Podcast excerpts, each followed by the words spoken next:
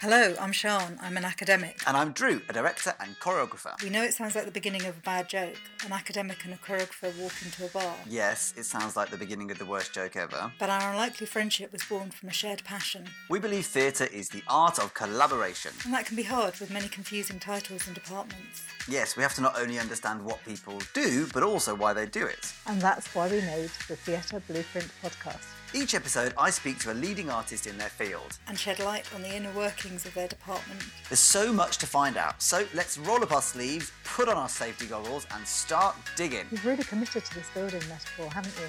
Yes, I have. Let's get on with the show.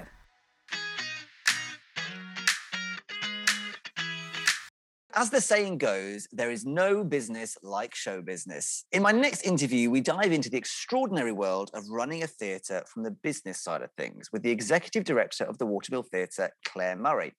We hear about everything from programming to marketing and the long journey a show must go on to find its audience. Welcome to the Theatre Blueprint podcast, Claire. Hi, Drew. Nice to be here. Thanks so much for uh, talking to us today. And I would love it if, if it's okay with you, if you could start off by telling us what it is that you do, what your job title is, and, and, and what part your job plays in the uh, mechanism of theatre making. As executive director, I work really closely with the artistic director. The easiest way to describe it is um, it is about bringing that vision of what we want to be artistically and um, and and who we want to reach as an organization it's about it's about making all of that possible and drawing together all of the threads that um, ensure that we can that we can do that that we can you know that we can uh, bring a production to the stage because we're financially stable enough to be able to do that um, and that we are able to communicate about that show to the right audiences um, and that and that all of that is being delivered by a team of people who are being well looked after. So there's a there's a number of threads but that's the that's the sort of overarching aim of of my role. I mean it just sounds like such an extraordinary set of skills that you need to be able to cross so many different departments. What was your access into into that job? What what what was the journey that led you to being in the position that you are now my background is in marketing, and I have been very fortunate, really, to have spent most of my uh, career working in theatres, producing and presenting venues all over the country. Started off life at uh, De Montfort Hall in Leicester uh, many years ago, and most recently was communications and fundraising director at uh, Sheffield Theatres. And what all of those roles gave me the opportunity to do was develop an understanding and enthusiasm for the difference that that theatre can make to our communities to to people. And i never expect i never expected to um to work in the theatre. It wasn't part of uh, my life as uh, as a younger person. I didn't I didn't go to the theatre as a child. It wasn't something that was um, really available where I where I grew up. So I, completely fell into it by accident and and, and just became sort of obsessed with the process and um, the ability that it gave me to be creative although you know my creativity would never would never take me to the stage. But I I love to write and I love to um, describe things um, to people in a way that gets them excited and um, and that's how I start that's how I started. That's where that's where I began. And um, sometimes uh, when I when I sort of wonder what you know what keeps me going, really it comes back to that every single time because um, I do. I, that's what I thrive on. I thrive on being able to um, be creative, work with creative people, and um, put a message out into the world that I think you know does does have an impact. It sounds to me so fascinating that you you mentioned about being a writer and essentially being a storyteller and really what that does is it centers around this idea of communicating and the communication of an idea and i think that you you mentioned about um, part of your journey to your current job was was working in marketing and i think marketing feels like such a dark art in terms of the kind of unexplainable um, magic that makes a, a you know brings somebody's imagination on the journey and, and, and kind of leads to that moment where they buy a ticket and go on the journey with you. And and and could you could you maybe throw a bit of light on what that marketing process is like you know in terms of what, how does an idea reach reach a group of people um for, you know for, for, from theatre to audience? What what is that process like in marketing a show? The most successful um, campaigns that I've worked on have really started with um, uh, gaining a good understanding of um, what an artistic director or what the director of the show wants to achieve and really listening to their idea you know because often at the very beginning they're not entirely sure what what a show is going to look like but it's about capturing the um, the feeling of it, the um, the experience of it. And you know, when I first started, I think I thought it was a, uh, marketing was a lot about um, telling the story. And as I've developed in my career, I've re- realized more and more that it's not about um, it's not about talking about exactly what happens in the show that you're about to watch. The real art of it is being able to capture what what the feeling of being part of that experience will be because that's that's the thing that will really connect with people so and sometimes i tell you where it can be a bit tricky when um when an artistic director or the director has an idea about what they want to say about a show and you can't see how that's going to connect with audiences that can that can be really hard and um you know i've had i've had that um, lots of times. And w- when I was less experienced, I think I um, found it difficult to sort of plough through that, find a way to um, talk to the creative about the right route for the show that wasn't compromising what they wanted to achieve artistically. Because you know, sometimes I think we can end up losing sight of the fact that we're all work, working towards the same thing. But I've got better at that as um, as I've uh, as I've got older and more experienced, and learned to work with people in a way that sort of takes their ideas and and shows them how it can it can excite particular audiences.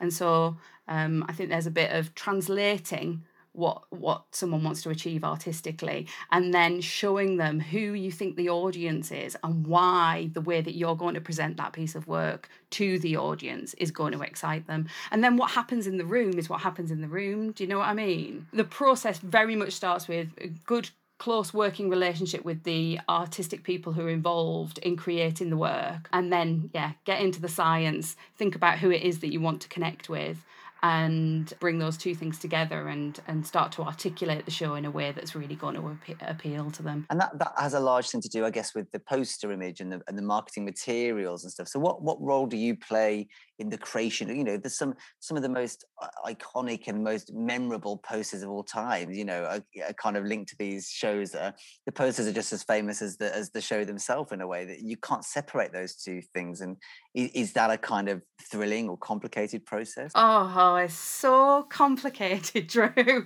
because again it comes down to um what what as a marketeer you think will really um, sing to people that will really make them um, want to find out more about what that show is.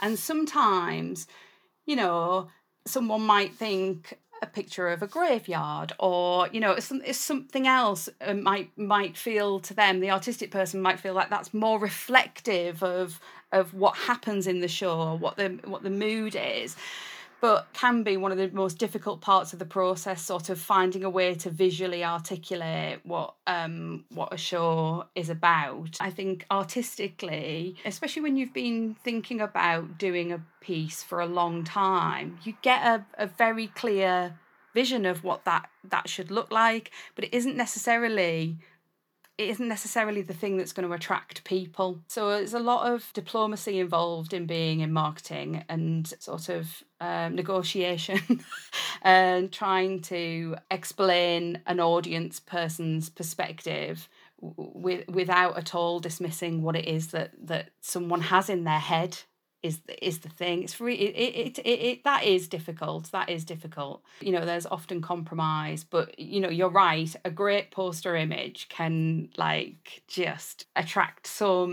so much attention, and um, you know, if it's really brilliant, you'll get you know tons of press coverage and all those kinds of things. So it's magic when when you actually land on the perfect the perfect thing you just touched on there the uh, the kind of press coverage. So could you tell us a little bit about you know what the what the role of the publicist plays, and is that somebody that works within your organisation? Is that somebody that's kind of on your team, and, and what interaction do they tend to have with the marketing department? In my roles in the past, the um, we've always had a PR person who's been in house, so someone who can really get under the skin of the show um, and uh, and think about what the angles are for presenting that that that to uh, to the media. When you're thinking about connecting with the national media, however, it's it's often worthwhile. Certainly, in uh, my last two roles, so in Sheffield and, and Northampton, we had um, external PR people who, just by virtue of the fact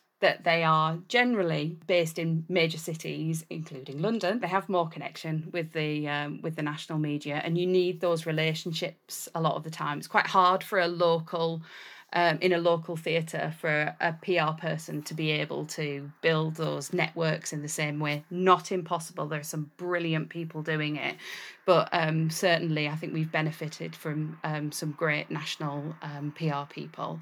Yeah, I mean they they come at things from a slightly different angle, from a um, a marketing perspective. Like what excites the media can can be slightly different to what excites audiences, and that's why it's it's so helpful to have um, people who are dedicated to that job um, within within your team. So I think we're starting to get an insight into all the different kind of groups that you have to, you know, that you interact with on, on a daily basis. Do, do you also um, interact with the people that are working like front of house in your theatre? You know, and and what is that relationship like? What's become again clear over the last um, the last few years is that um, the experience is so important. You know, if we want people to um, come out, um, see shows, you know, pay pay a reasonable amount of money for a night out.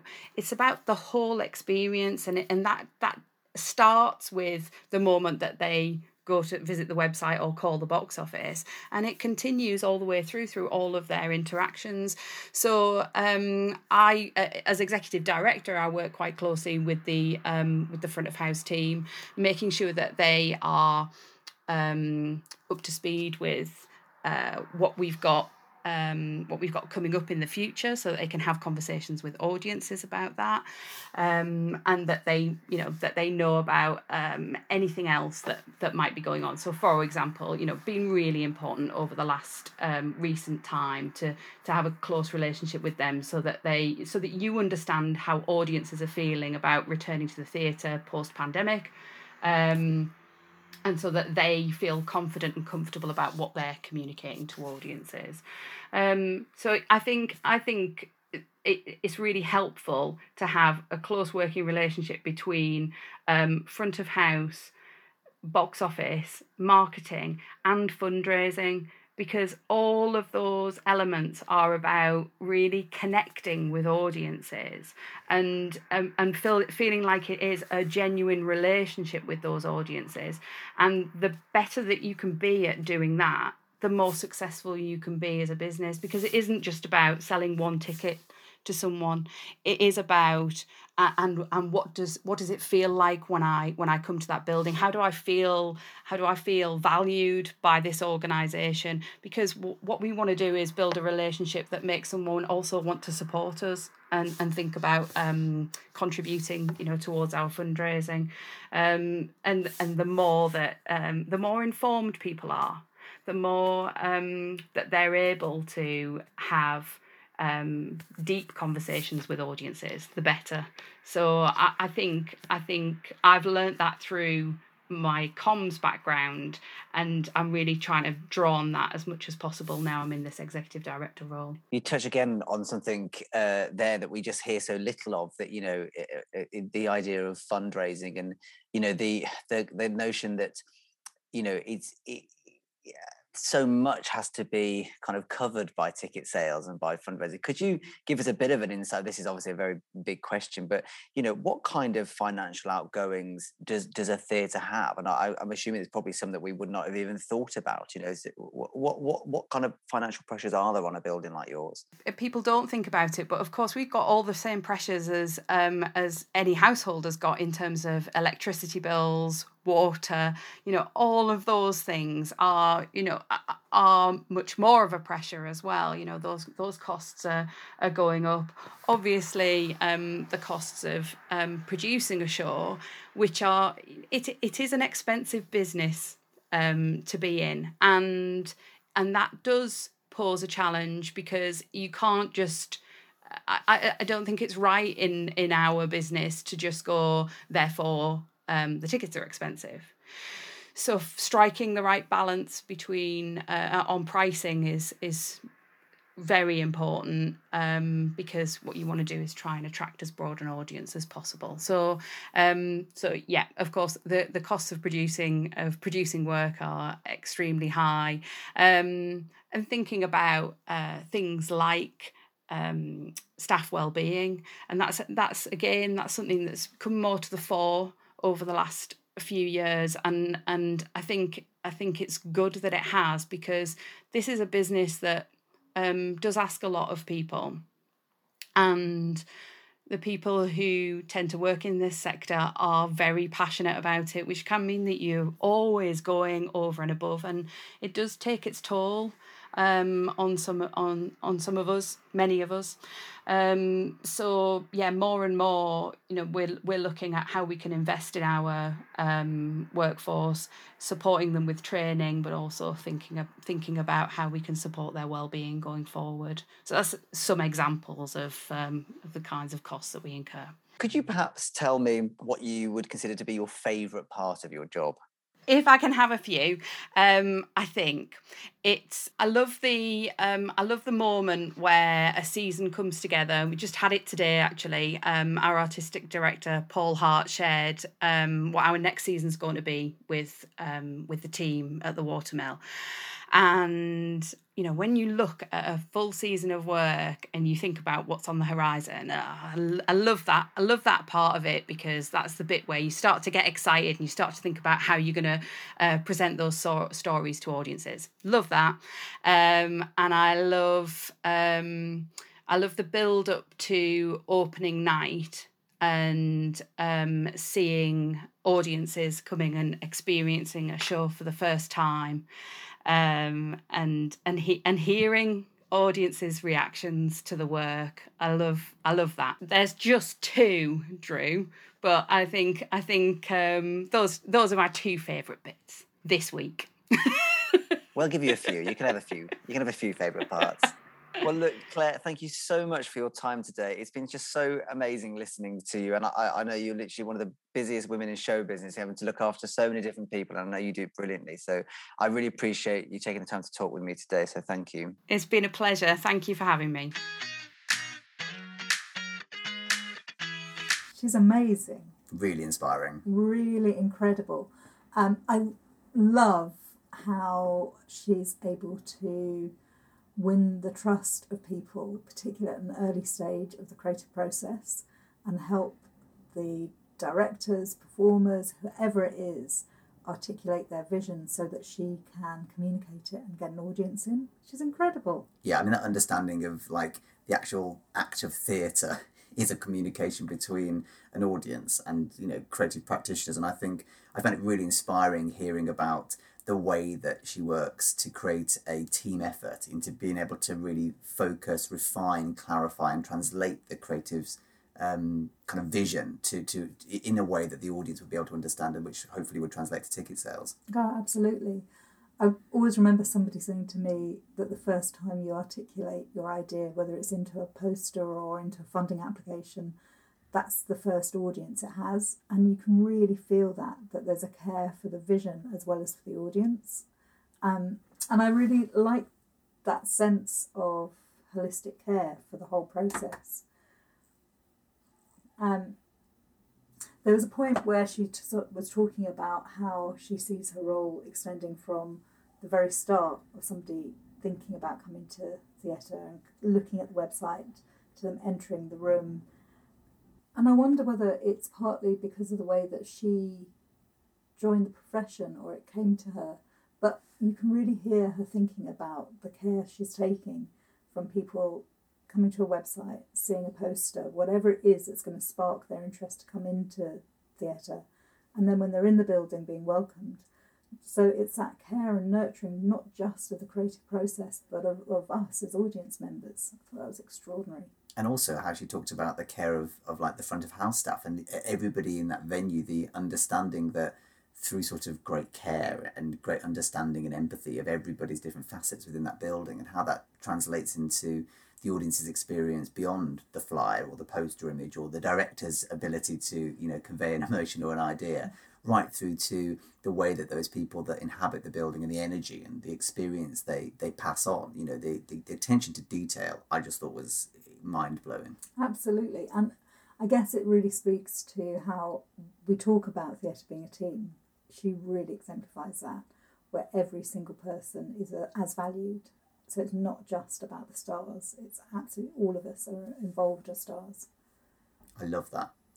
I think also I found really interesting this notion of not necessarily growing up around theatre, but having this passion for uh, creative communication and how that led to this introduction to theatre and to find what is could appear to be quite a unique position to be in, but the route to that wasn't through necessarily being told that that job existed, but through a desire, through an instinct, through a mm. passion for a particular type of work and a particular uh, position, and how that led to the to the role that she now plays, I think is really inspiring. Absolutely, and to her ability to have learnt through roles, um, that's going to change her relationship with people because she has had that experience, and that's going to be a different way of building trust, as well as her empathy and her support for people.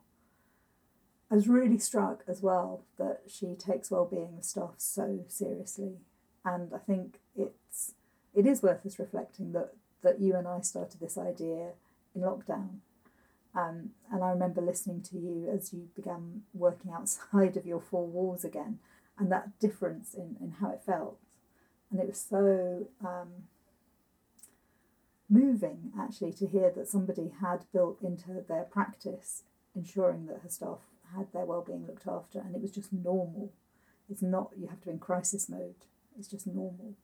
I do think that's like one of the things that we can sort of build upon and learn from is creating those better working environments those working practices and and seeing that kind of happen on every level again going back to your point about it not being focused towards the audience facing or the more sort of you know easily accessible ideas of what and who interacts with theatre and, and seeing that from every level, I think is is very very meaningful and and uh, will have a huge impact on the people that are making work and experiencing work and interacting with work inside that venue. Absolutely, I think she really personifies somebody who almost is without a job title, because she really you can feel that she moves through the whole experience, and there's not a part of it that isn't influenced by her way of working.